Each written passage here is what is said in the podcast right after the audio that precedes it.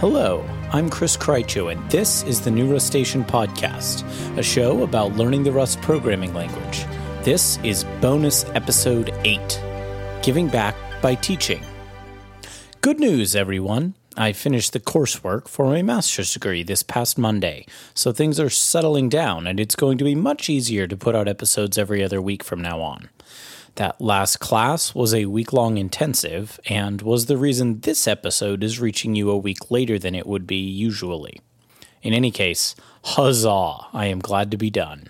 Now, a few thoughts on giving back by teaching. Over the past few years, I've been working on finding ways to use the skills and abilities I have and the advantages I've been given to help others. There are a lot of ways to do that, but one of them, and one of the ones I seem best equipped for, is teaching. This podcast is part of that. I haven't been in a spot where writing huge amounts of code outside of work was something I could do. I just didn't have that much spare mental energy between work and school. But writing a podcast, or technical blog post for that matter, exercises a completely different part of my mind. So I've done that, and I intend to do a lot more of it continuing to produce this podcast, giving well prepared talks in my areas of expertise, such as they are, writing detailed technical blog posts, and so on. But I've also been thinking about other, more significant ways to contribute to the world around me. In the last month, I've bumped into two other men at my church who are on the very early parts of the curve in learning programming. So I've decided to set up quote unquote office hours for a few hours in a local coffee shop every month, and I'm going to see what I can do to help these guys get their feet under them as software developers. There's one significant rule I'm going to have for these office hours. Anyone of whatever skill level and interested in whatever language is welcome. That means that even though I don't love Java or C Sharp, I'm going to do my very best to help these guys get up to speed on them because that's what they want to learn. And I'm not going to say a disparaging word about either language. There's time enough to talk through the trade offs which come with different languages when someone has their feet under them, and better when they have a job in the field if they want it. I've also been looking around tentatively, and after my wife and daughters and I move to be nearer our extended family sometime in the next year or so, I will be looking around intently at ways I can actively use my background and abilities to help others quote unquote bootstrap their way into our profession. That might be serving in a correctional facility. It might just be showing up at a learn to use computers class. It might be any number of things. But I have been given much, and I take very seriously the idea that much is therefore expected of me. I think we all ought to take that idea more seriously. Accordingly, I want to challenge you listeners. What are the ways you can help others? I have a few ideas, mostly centered around teaching, and I'll get into those in a moment. But I'd also love to hear more ideas. So please tweet them at me at Station, email them to me at hello at newrustacean.com, or add them to the threads for the episode on Hacker News, on Reddit, on users.rust-lang.org, and I'll mention them on the show in future episodes. In fact, if I get enough feedback along those lines, I'll just write another bonus episode and talk through those options and mention the people who gave those ideas. But in the meantime, let's look at just a few of the ways you might help, regardless of where you might be in your own technical journey, mostly by helping people learn. And remember, you might be at different points on this curve in different skills and frameworks and languages. That's how it always goes. Maybe you're just on the early side of the learning curve yourself. That's not just okay, it's great, actually you have some specific things you can offer to others, both just behind you and far ahead of you, things that an experienced developer literally cannot offer no matter how thoughtful. One is your questions. Ask them. File issues on projects you're using. If there's documentation and you can't make head or tail of it, open an issue. Be polite about it, of course, but be detailed and be thorough. Note what you don't understand and make specific reference to the docs you're reading. Sometimes, of course, people will just point you to materials which lay the foundation for what you're reading, and that's a win. But even there, it may suggest to them the kinds of things they might link from their own docs in a you need to know these things first kind of way. One example of that, which I really love enough questions combined with a really thoughtful documentation team has led to the Ember.js documentation having two really helpful resources a list of exactly those kinds of assumed foundational items, and a readily accessible glossary of terms you might not know if you're a new developer, with links to further explanation of all of those. Those are the kinds of things it's very difficult for an experienced developer to identify in the specific. I might know that a fresh developer needs that knowledge, but I now suffer from the quote unquote curse of knowledge, and I don't remember the specifics of which pieces are confusing or how their combinations may be confusing. So, again, ask questions, open issues about confusing things. The other thing total newbies can do, which helps enormously in tackling the same curse of knowledge problem, is explain things to others who are just a bit behind you.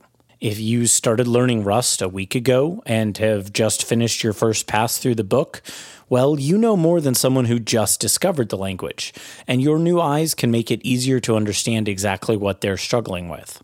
You can help actively with that in several ways by writing blog posts or giving introductory talks, or just by hanging out and answering questions in places like users.rust-lang.org and Reddit, or on the IRC or Discord or Slack or Matrix channels.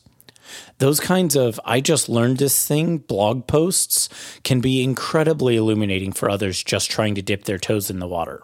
And even when you get something wrong, as I actually did in the last episode, more on that in a future episode, it's a chance for you to learn, but it's also a chance for the folks further down the road to improve the ways the material is taught.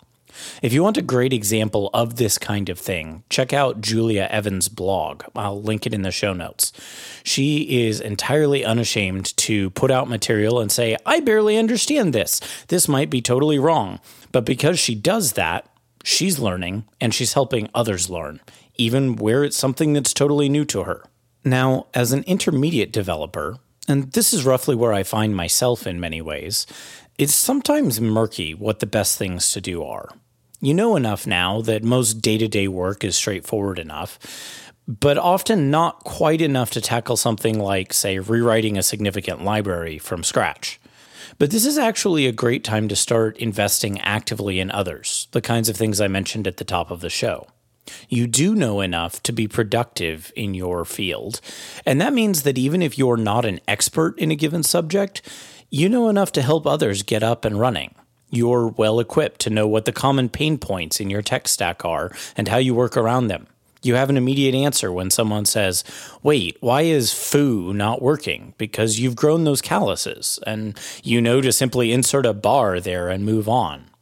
It's also a great spot for doing more talks and more blogging to stretch your own knowledge.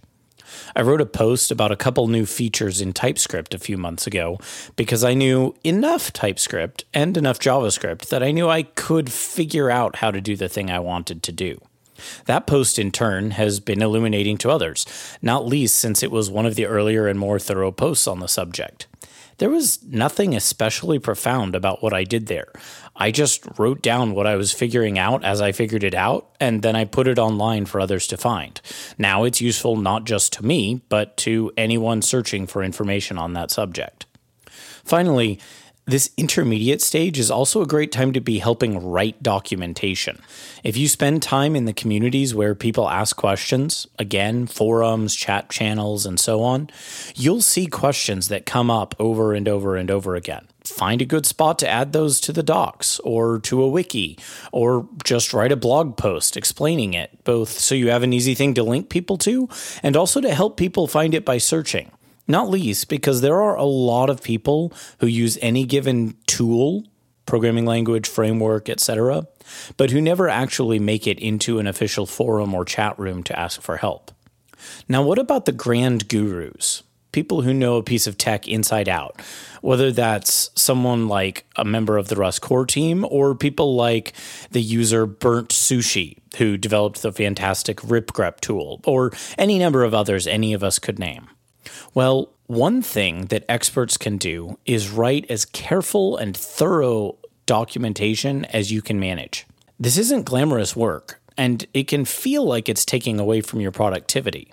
But the reality is that true experts in a domain can offer something besides merely their ability to accomplish the technical tasks of the domain. They can also, if they're willing to work hard at it, develop expertise in others.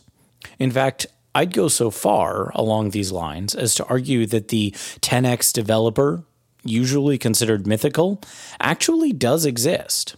Just not the way most people think when they talk about. A developer who is brilliant and incredibly speedy, but who fails to pass on the knowledge he or she has gathered, can sure accomplish an enormous amount.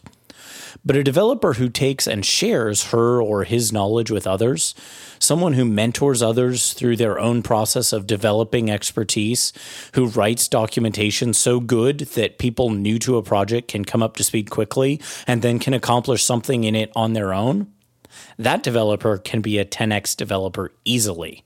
Empowering others can extend your own reach in surprising ways. It's also incredibly rewarding to watch other people go from, how does this even work, to mentoring others themselves. I've never been formally mentored in the software world.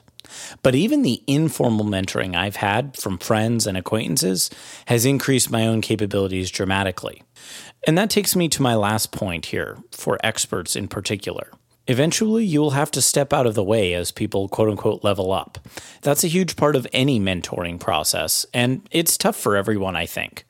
But if you want people you're helping to truly succeed, you have to give them more and more responsibility with less and less support, and eventually, even less and less feedback. Trusting them to grow into that responsibility. And doing that can empower those people enormously. So, there are a few thoughts on ways you can give back.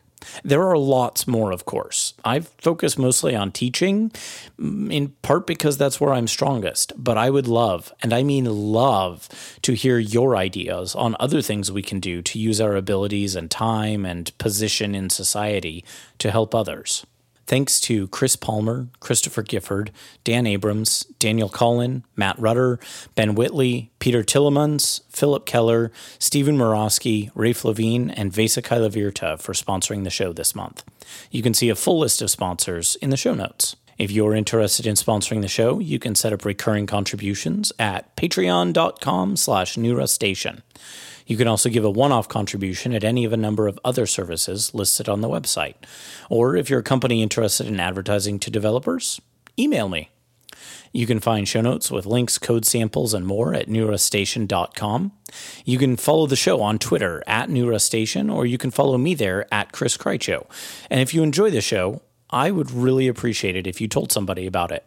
You can also help people find the show by rating and reviewing it on iTunes, recommending it in some other podcast directory, or just by sharing it around on whatever other social media you use.